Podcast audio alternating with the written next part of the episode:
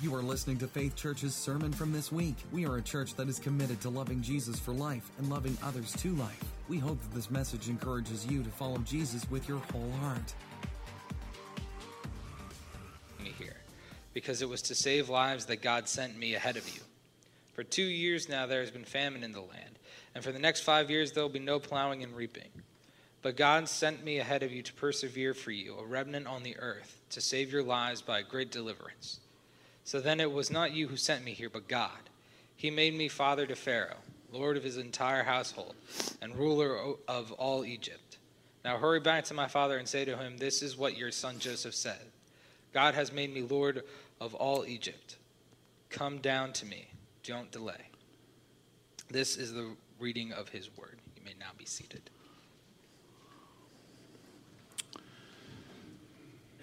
This morning, we continue our sermon series on Songs for Life. Uh, it's a sermon series where we are taking some contemporary songs that are out there on Christian radio, putting them into a sermon. Then you will watch that, that, that song on the screen at the end of the sermon, and hopefully, it'll kind of encourage you to begin to think about uh, music and how it can change your perspective on a lot of things.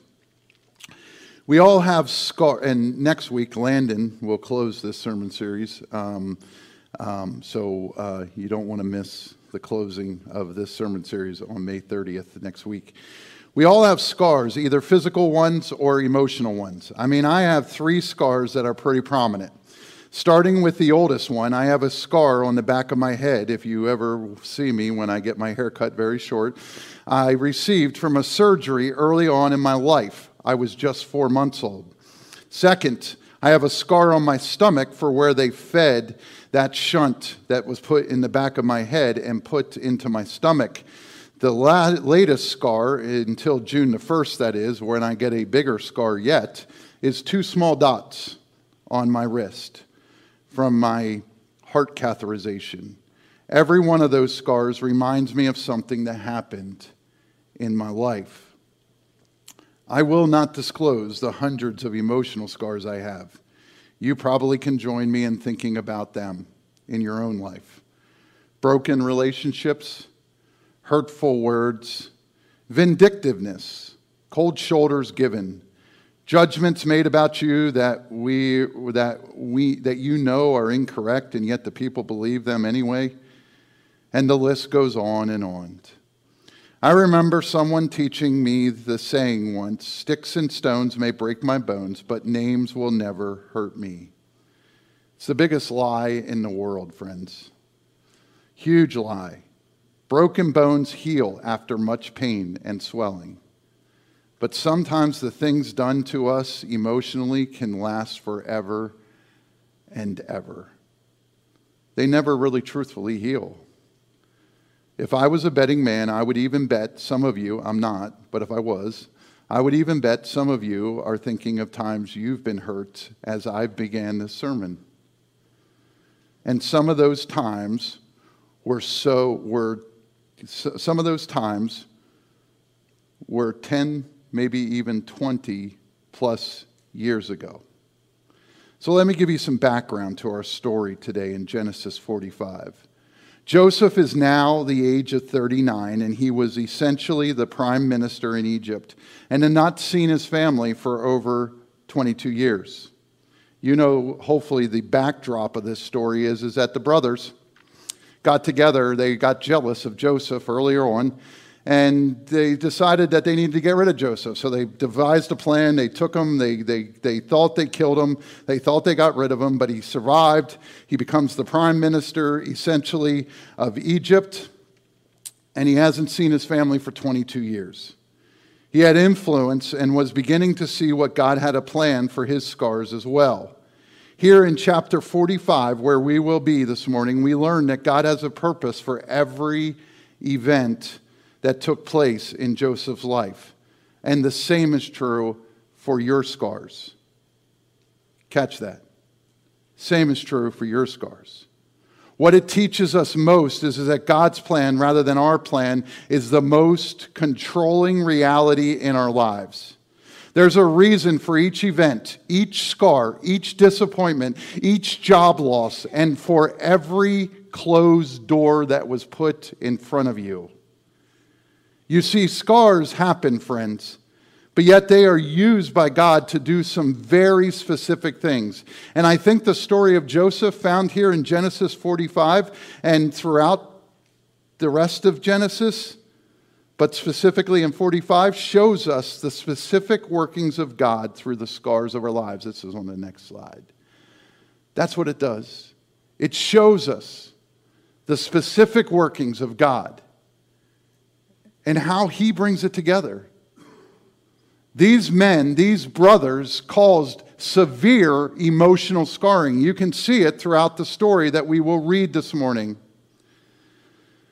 So, this morning I want to look at how does God use the scars of our lives. Here's the first point on your sermon outline. God uses the scars of our lives to demonstrate the miracle of reconciliation. Now, I'm going to read this twice because the scripture passage is going to come up on the next slide in just a minute, but I want to read it again. Again, God uses scars of our lives to demonstrate the miracle of reconciliation. Look at verses 1 through 4 with me. Then Joseph could no longer control himself before all of his attendants, and he cried out, Have everyone leave my presence. So there was no one with Joseph when he made himself known to his brothers. And he wept so loudly that the Egyptians heard him, and Pharaoh's household heard about it. Joseph said to his brothers, I am Joseph. Is my father still living? But his brothers were not able to answer him because they were terrified at his presence. Then Joseph said to his brothers, Come close to me. When they had done so, he said, I am your brother Joseph the one you sold into Egypt. And so there's this, there's this time where now the brothers have come, and, and you know, there's a whole backstory to that that I'm not going to take time to, to describe. But now it is time for Joseph to unveil the fact that he survived. Unveil the fact that he is still living. Unveil the fact that you did not succeed in causing the ultimate scar that you were going to kill me. You did not succeed, but you did cause scars. Listen to what the word says. He cried out. That's a scar, friends. He couldn't take it anymore that his attendants were around when Joseph was, or when, when his brothers were standing there, and he just yells out in the top of his lungs, Get out of the room. I'm about to blow these guys' minds, and I am frustrated by what they did. Yet, you're going to see a whole lot of forgiveness in him. And Joseph is standing there in Genesis 45, and he has his brothers in the room, and he is hurt. He has scars, emotional and probably physical, from what they did to him, scars from what these brothers did. 22 years of heartache rushed to the surface in Joseph's heart right here, right now. That's what's going on in chapter 45. 22 years of holding it in, 22 years of uncertainty about his father, 22 years of hurt and pain caused by these brothers. And it's all coming to the heart and the mind of Joseph right here, right now.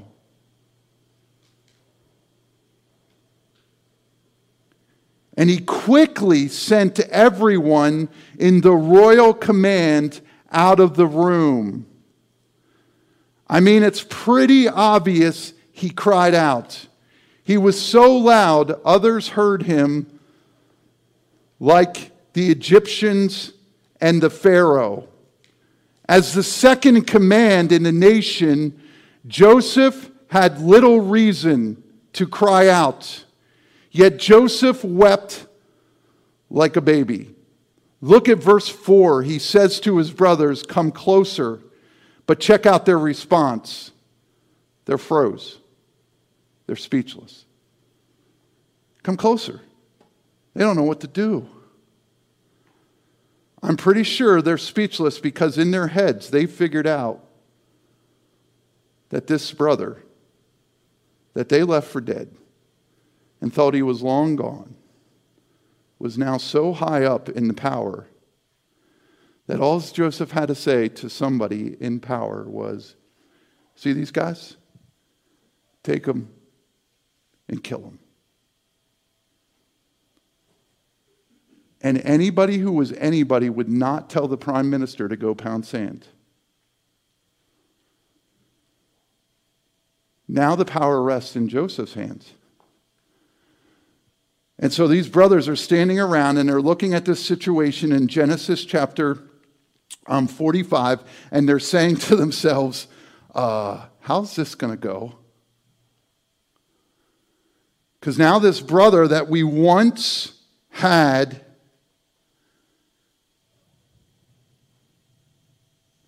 left for dead is one of the higher ups in the nation. And he's about to pass judgment on us. Or so they thought. So Joseph starts out wanting this to be a private, but because of his emotions were so wrapped up into it, he was so loud, now others had gained a front row seat to this. Notice the, the scripture passage. Let me read it for you. He cried out, Have everyone leave my presence. So there was no one, but then he wept so loudly in verse 2 that the Egyptians heard him and Pharaoh's household heard it. And so now, because he wept so loudly and because he was hurt so badly and because he had these scars, everybody's sitting and watching. God's handiwork of reconciliation was on display throughout the physical and emotional scars that these brothers had left on Joseph. I want you to notice something that we miss when we read it just one through four and we just read it and we read it very quickly. Joseph never once, never once, never once calls for his power to come down on his brothers. And he had every reason to do so. Never once does he say, Get me the guards, get me this, get me that. Never once does he say, Take care of these boys because they hurt me badly, and let me tell you what they did. And, and, and never once does he play the power card. And that's powerful. It's simply amazing. And so Pharaoh and the other Egyptians who are sitting around are watching this happen, and they're watching in real life this brother who had every right to throw their people under the under the bus, do nothing. And because of that, because of that, they're watching reconciliation up front and personal. Now, let's just play along in 2021. And let's say you have five brothers or two brothers, or one brother. Doesn't matter. And they devise a plan to get rid of you, and they devise a plan because they're jealous of you. They devise a plan to hurt you badly. And you live with that hurt for 22 years, and you become, let's say, let's go big, the President of the United States of America. And all of a sudden, the brothers show up in Washington, D.C., and you're standing there in the, in the White House. Somehow, some way, they get to you, and you're standing there in the White House, and they think you're, you're dead. And now, all of a sudden, they realize somehow they, were, they had their heads in the sand during the election. and now they realize that they are in serious trouble. Because all this guy has to say is listen, these guys did this to me and it was abuse, and here's what's going to happen. They're going straight to jail.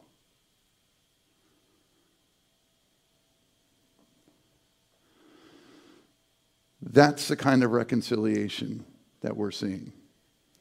Now, I don't know about you, but when I sat in that thinking, when I sat in that, in that, in that perspective of myself, say I have a sister, I do have a sister, say I have a brother, and they sell me down the river, and 22 years later we are, we are sitting there and people are watching, would I react the same as Joseph didn't, did? No, because I would remember the scars. And I would feel the heartache. And I would want my sister or my brother to know the heartache that they caused. And I would feel justified in giving it to them left and right and twice on Sunday. Why is that that Joseph doesn't seem to be interested in giving it to him twice on Sunday? Here's why. Joseph is not focused on the scars. Joseph is focused on the outcome.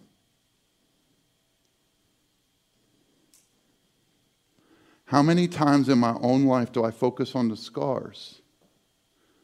And then I give myself permission that, hey, if I want to blow up, I can blow up because if you've been through what I've been through and I, if you had the scars that I had, you would understand. Instead of being focused on the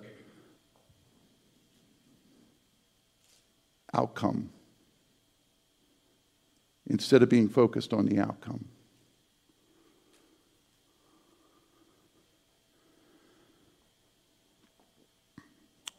Second, you see, scars are used to communicate the hand of God in a crisis. I want you to listen to verses 5 through 7. Joseph is showing a load of maturity here. He tells the plan of God to the, to the nation with tears flowing down his face. Listen and think about this as I read this. Think about how, how simply this must be of God, because there is no way that someone in our shoes would respond this way without being focused on the outcome and what God is doing through the scars. Listen, and now, do not be distressed.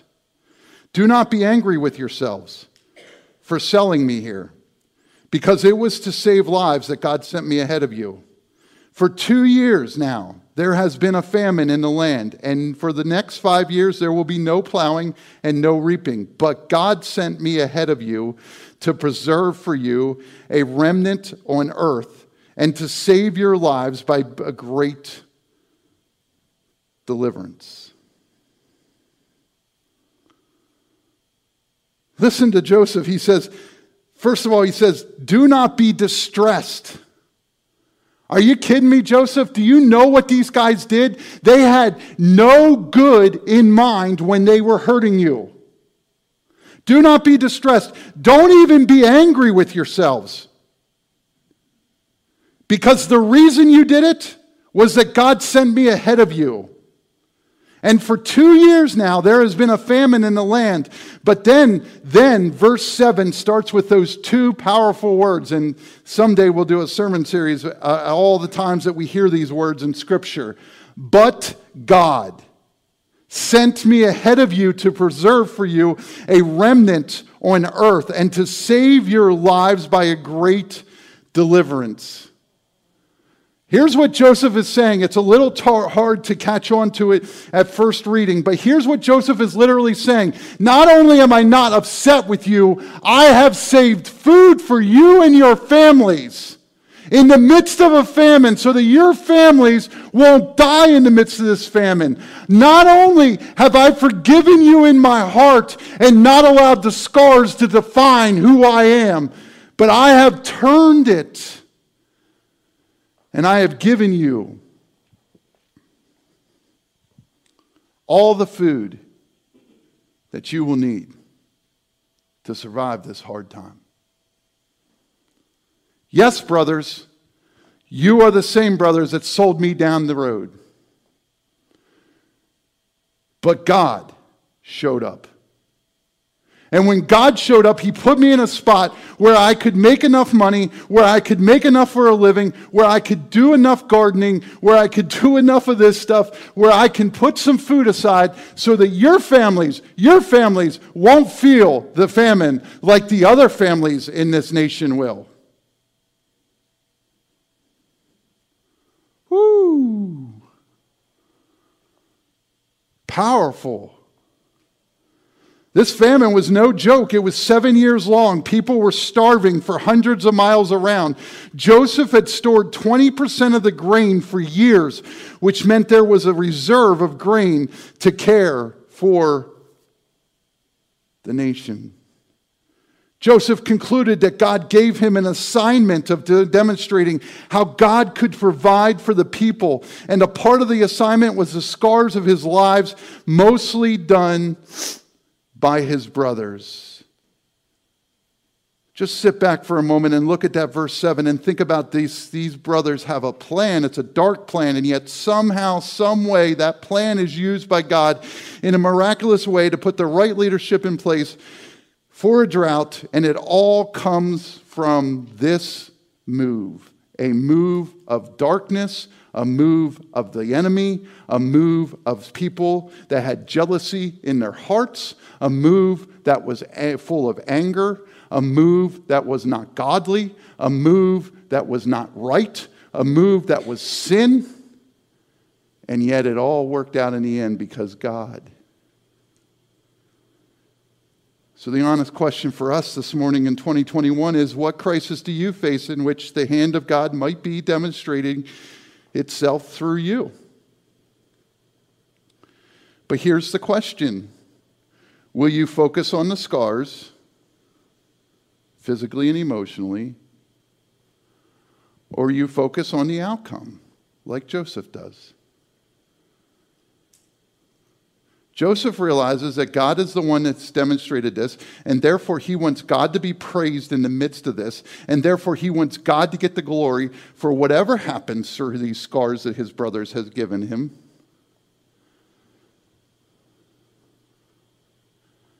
Now, this, this story could be completely different, and please, please don't think that, that, that the Old Testament characters are puppets on a string.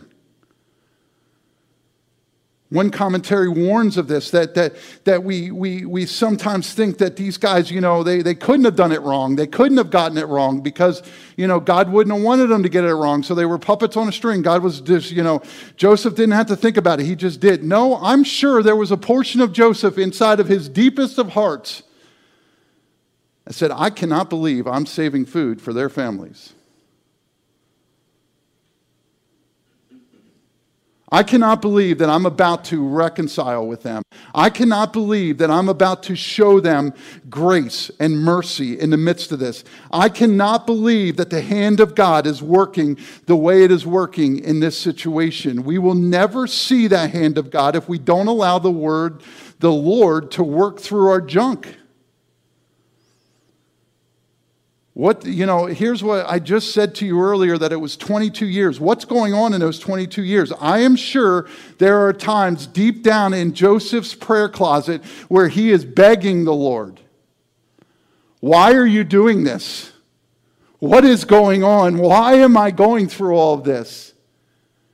And then in chapter 45, and you know, he doesn't know it's chapter 45, please don't think that either, but he knows that, that now the time has come and it starts to unveil in his heart. And he starts to get so excited that, again, in verses 1 through 4, what do we hear he does? He kicks everybody out of the room because he's so excited that he wants to tell his brothers who he is. That could have went completely wrong. He could have kicked them all out of the room so he could have given them a little brotherly love. Right? That's what maybe we would be tempted to, I would be tempted to do. Hey, I, I don't want you to think bad of me, so here's what I'm going to do. I'm going to ask all of you that are in the room here, um, not you, but, but like if we were in a room, and, and, and you know, I'm going to ask everybody but my brother to leave. Why? Because then me and him can, you know, have it out, You don't think bad of me, as you don't see it happen. But Joseph doesn't even go down that road. And it's all because of point number two that God's hand is in the crisis. So, how are you bringing glory to God through your crisis? If you're like me, when I ask myself that question, um, there was some emotions in my office. Because um, there are times when I'm not.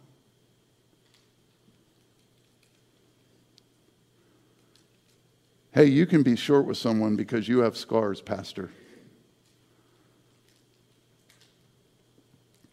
You can hurt someone because you deserve, they deserve it. I mean, if they faced what you faced on June the 1st, you, you, you have every right to be upset.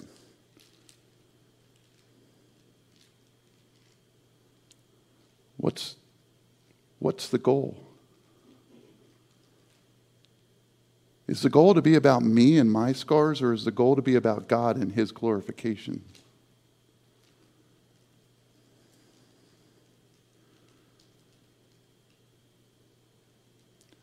Third, the scars of our lives are used by God to authenticate your faith to unbelievers. Verse 8 So then it was not you who sent me here, but God. He made me father to Pharaoh, Lord of his entire household, and ruler of all Egypt. Now hurry back to my father and say to him, This is what your son Joseph said God has me, made me Lord of all Egypt. Come down to me. Don't delay. If there was any confusion for Joseph of why he got the scars he got, it was cleared away by the hand of God. Joseph earned his right to demonstrate his faith before an unbelieving nation. Verse 8 says it this way He, God, because He's the one that sent me here, not you, my brothers, made me father to Pharaoh. Do you notice that? Joseph is like taking them right out of the picture. He's saying, You think you got me to come here? You think by selling me down the river, you're the ones that brought me here? No, it was all a part of God's plan. It wasn't just you, brothers. If God didn't want me to be here, I wouldn't be here.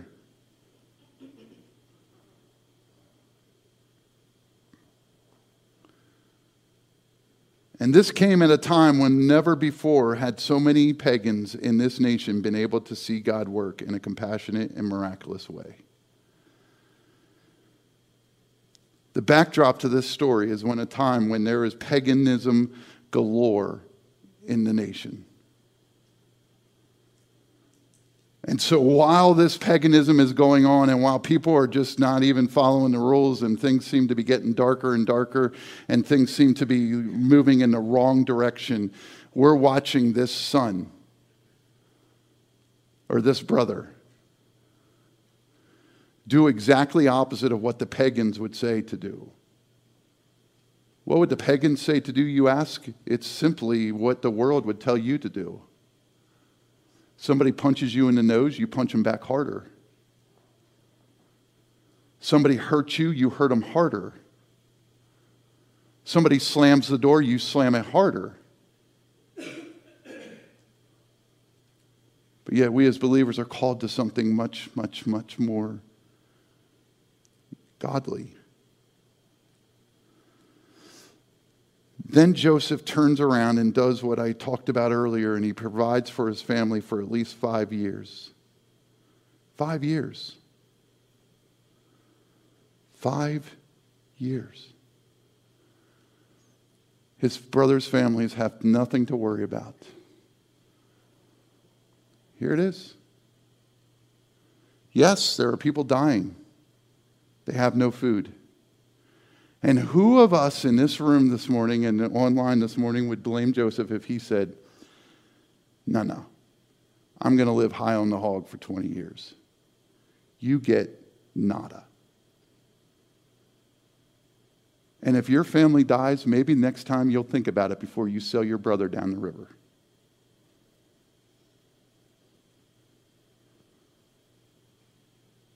None of us would blame him because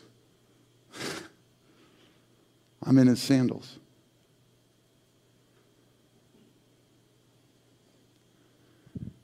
You know, it's the age old theology of he made his bed, now sleep in it.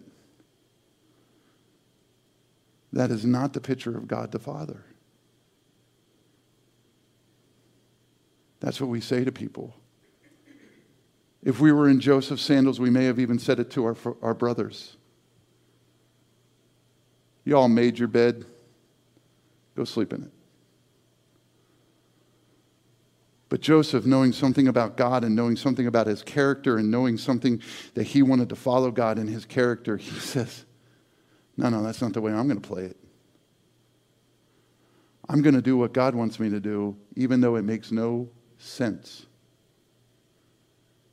And these same people who sold me up the river and put me through all the, all the hell on earth that I went through, I'm going to provide for their families for five years. They aren't going to have to lift a finger. Not that lifting a finger would have done anything because there was a famine going on. So then some time passes and we come to Genesis chapter 50. This is not on your sermon outline, but it is on the screen in just a minute. Their father had passed away, and let's look at it together. Here's what happens when Joseph's brothers saw that their father was dead. They said, What if Joseph holds a grudge against us and puts us back for all the wrongs we did to him? So they sent word to Joseph saying, Your father left these instructions before he died. This is what you are to say to Joseph I ask you to forgive your brothers and the sins and the wrongs they committed in treating you so badly. Now, please forgive the sins of the servants of God of your father. When their message came to him, Joseph wept. His brothers then came and threw themselves down before him. We are your slaves, they said. But Joseph said to them, Don't be afraid. Am I in a place of God? You intended to harm me, but God intended it for good to accomplish what is now being done the saving of many lives. So then don't be afraid. I will provide for you and your children. And he reassured them and spoke kindly to them. So, you know, it comes up again, and here they are facing yet another time. And the brothers are scared because now, you know, the father's gone, and, and they might have been beginning to think that the father was the one keeping Joseph on the straight and narrow. And so, uh oh, dad's gone. Now he's really going to put the nails to us. And look at Joseph's response. He wept. And I believe that weeping is not because of anything else other than the fact that he believed his brothers thought he was staring at the, at the, at the scars and going to react on the scars instead of react on what God wants for him to do. That's why he's weeping. Brothers, did I not show you already that I am not a man that's going to throw you under the bus? And yet I received this letter saying, Forgive them.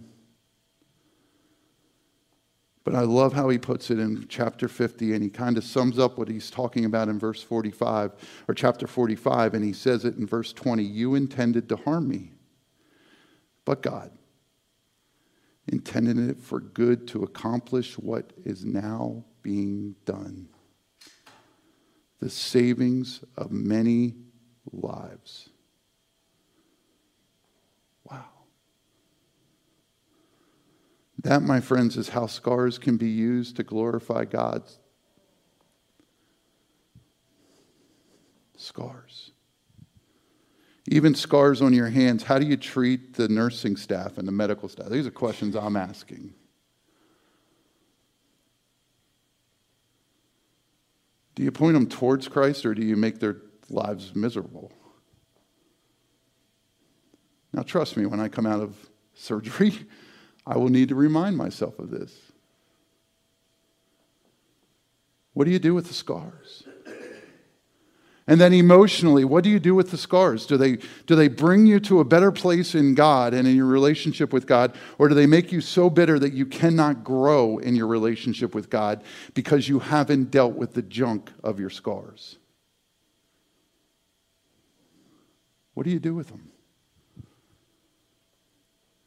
See, it's hard work, it's time, it's prayer, it's, it's seeking the Lord and saying, Lord, I have scars. I've been deeply hurt. There's been plenty that has gone wrong in my life, and I need to deal with those scars. And the final question of this morning's message is this What kind of scars might you have that can be used for the glory of God? Maybe you've never even thought about it till today. What kind of scars? A broken relationship where you can walk into someone else's life that is facing a broken relationship and walk side by side with them and share the gospel of Jesus Christ. The fact that, yes, that relationship was broken, but there's beauty on the other side of this. There is, there is things that can happen on broken roads that can bring God's glory back.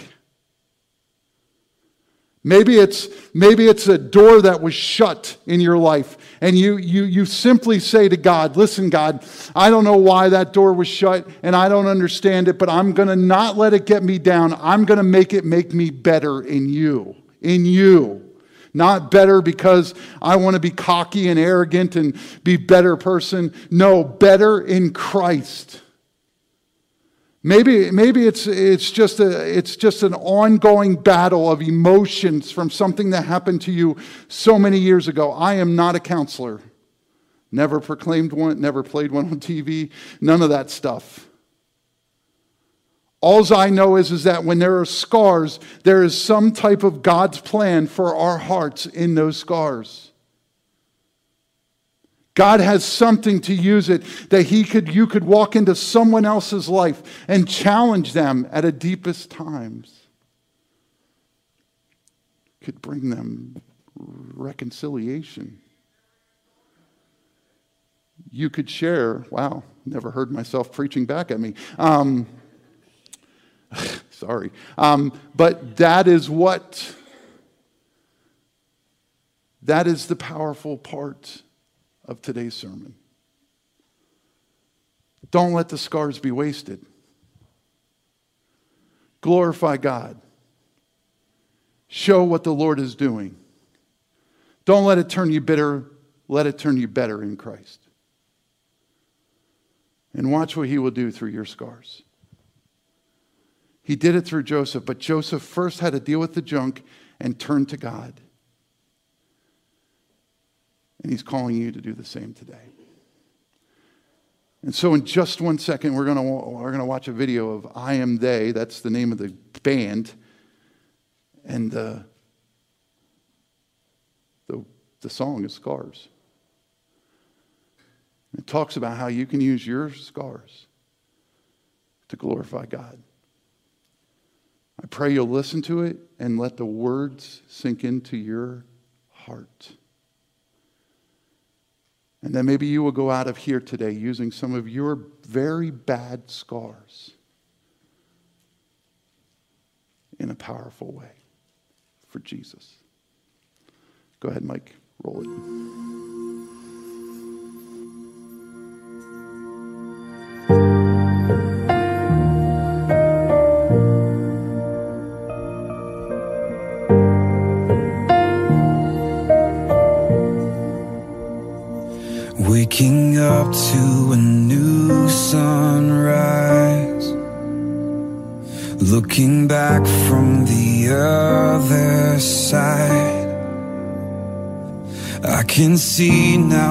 Open eyes Darkest water and deepest pain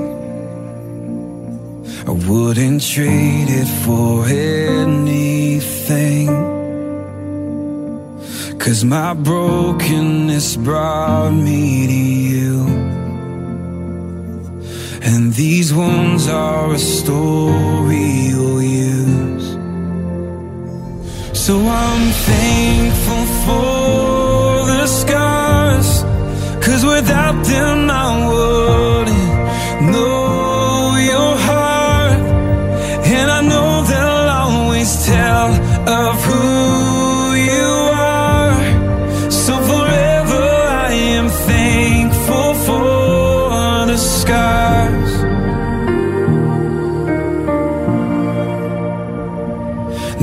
I'm standing in confidence with the strength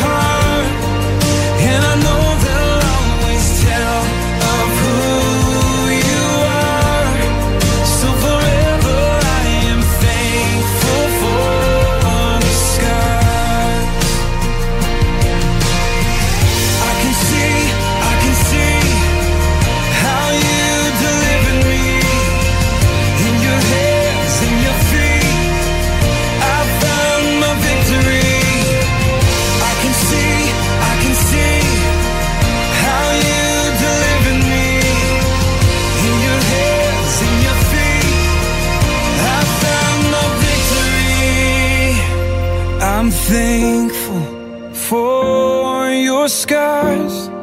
Cause without them I wouldn't know your heart.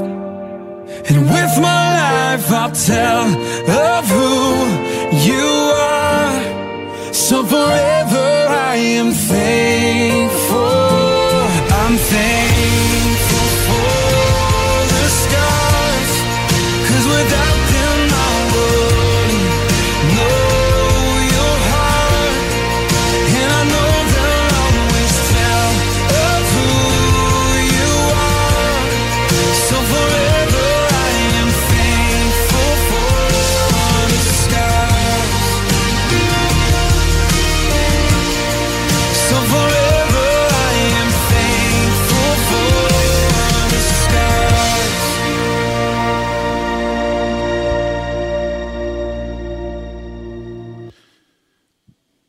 Just before we go to the closing hymn, I just, you know, think about it how scars have been proving to Faith Church.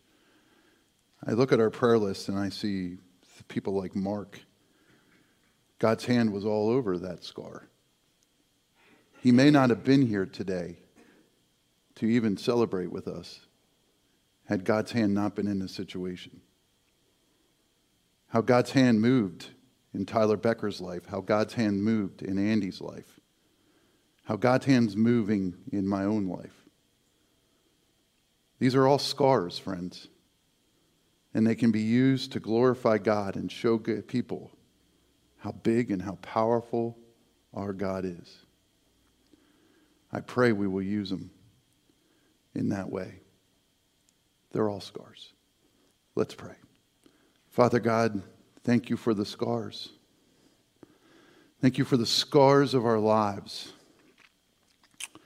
It's weird to pray that, Lord, because we don't like getting scars. But we do.